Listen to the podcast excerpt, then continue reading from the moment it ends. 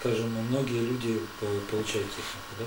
И вы часто говорите о том, что человек, который практиковал и перестал практиковать, он падает и часто еще даже дальше и глубже того места, скажем, нечистот, на котором он находился. Здесь все-таки однозначно. Или человек занимается постоянно, регулярно и становится на, и на духовный путь. И, скажем, у него есть только одно устремление и все. Поэтому мы говорим о каждодневной 24 часа в сутки. Все остальное это уже не практика.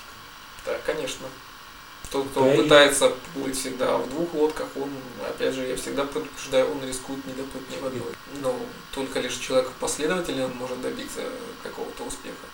Люди же, которые говорят, я хочу, например, добиться успеха и духовного, материального, то я всегда предупреждаю, что такие люди могут не добиться ни того, ни другого.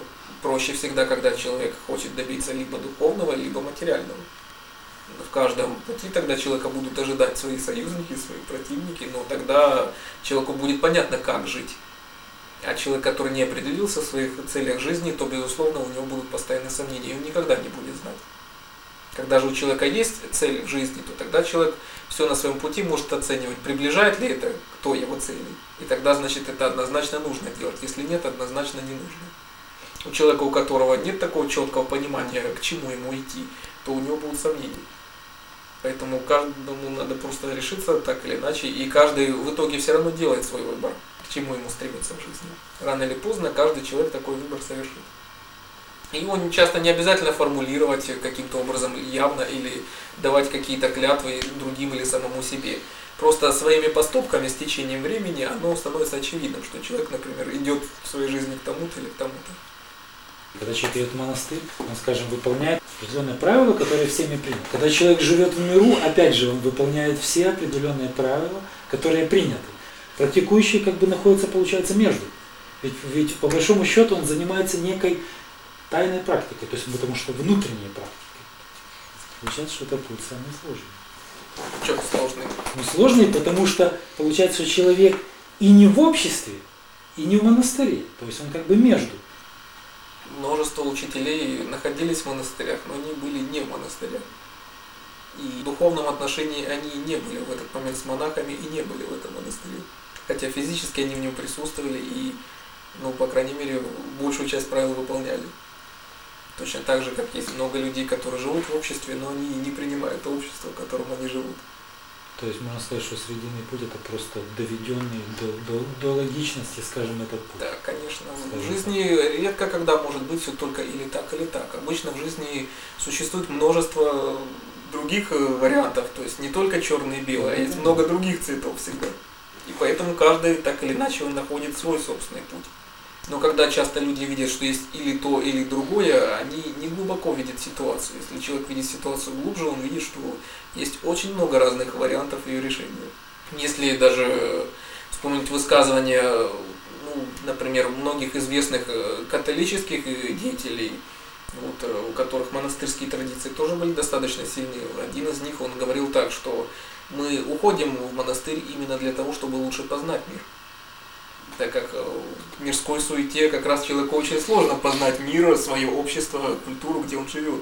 И именно уйдя в монастырь, у человека есть время основательно над всем этим поразмышлять и разобраться, что же такое есть мир и общество. Например, любой обычный вид человека, насколько даже человек знает то даже город, где он живет. Человек, который, у которого есть только дом и работа, этот человек даже не может знать соседнего района, в котором он живет насколько же все понятие у человека о жизни измеряется тогда вот э, тем местом, где он э, родился, например, друзьями, с которыми он общался, там школа, институтом, где он учился, и дальше его семью и работу, он больше даже людей может не видеть. И часто такие люди очень немного вообще знают о том мире, где они живут. Люди живут в каком-то своем западном мирке, но они очень мало знают вообще о том, что творится в обществе. И даже все, что они знают о том, что происходит в мире, оно ограничено только лишь ну, вот некоторыми агентствами новостей, которые в свою сторону подают эту информацию, и все.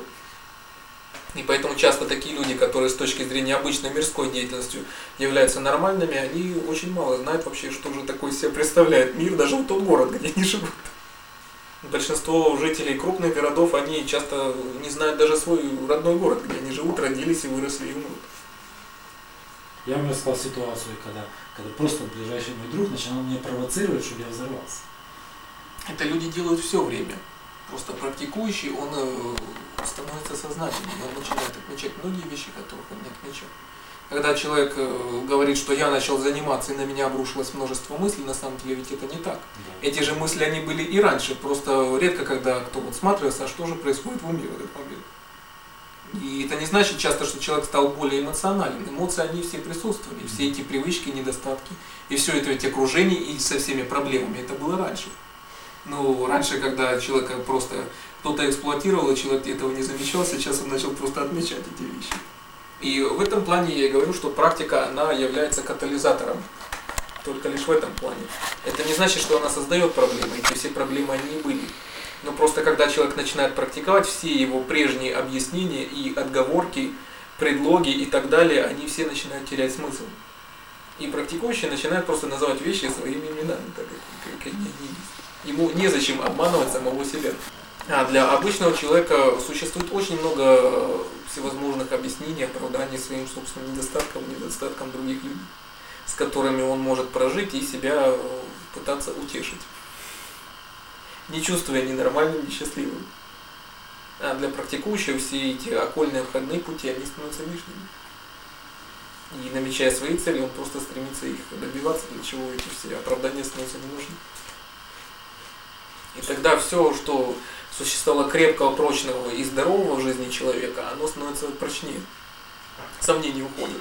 Точно так же все, что было уже лишнего, наносного, оно точно так же, эти все противоречия, они просто обостряются.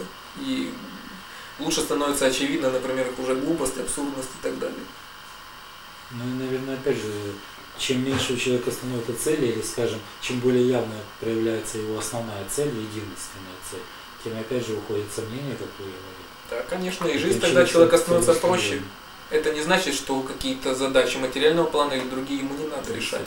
Такой человек, он видит только прямые пути достижения того или другого. А часто у людей есть очень длинные, сложные окольные цепочки достижения тех или других вещей. Путаница всегда существует, когда средства и цели начинают путаться. И люди часто делают многие вещи в течение многих лет, забыв, что это лишь было когда-то лишь средствами для достижения совершенно других целей. И они уже сами э, обманывают себя, забыв, что это лишь были только средства в начале. То есть можно сказать, что на первом этапе практика даже просто вот, э, ну, как, как, как тряпка пыльное стекло прочищает человеку, собственно, его положение.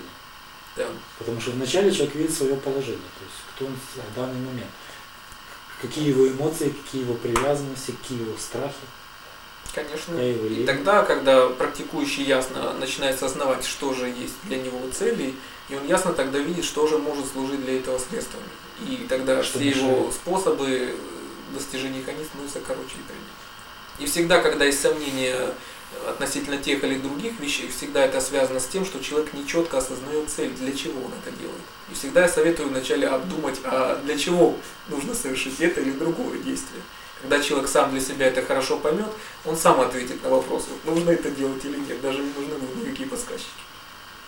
Потому что мы часто о целях забываем совершенно.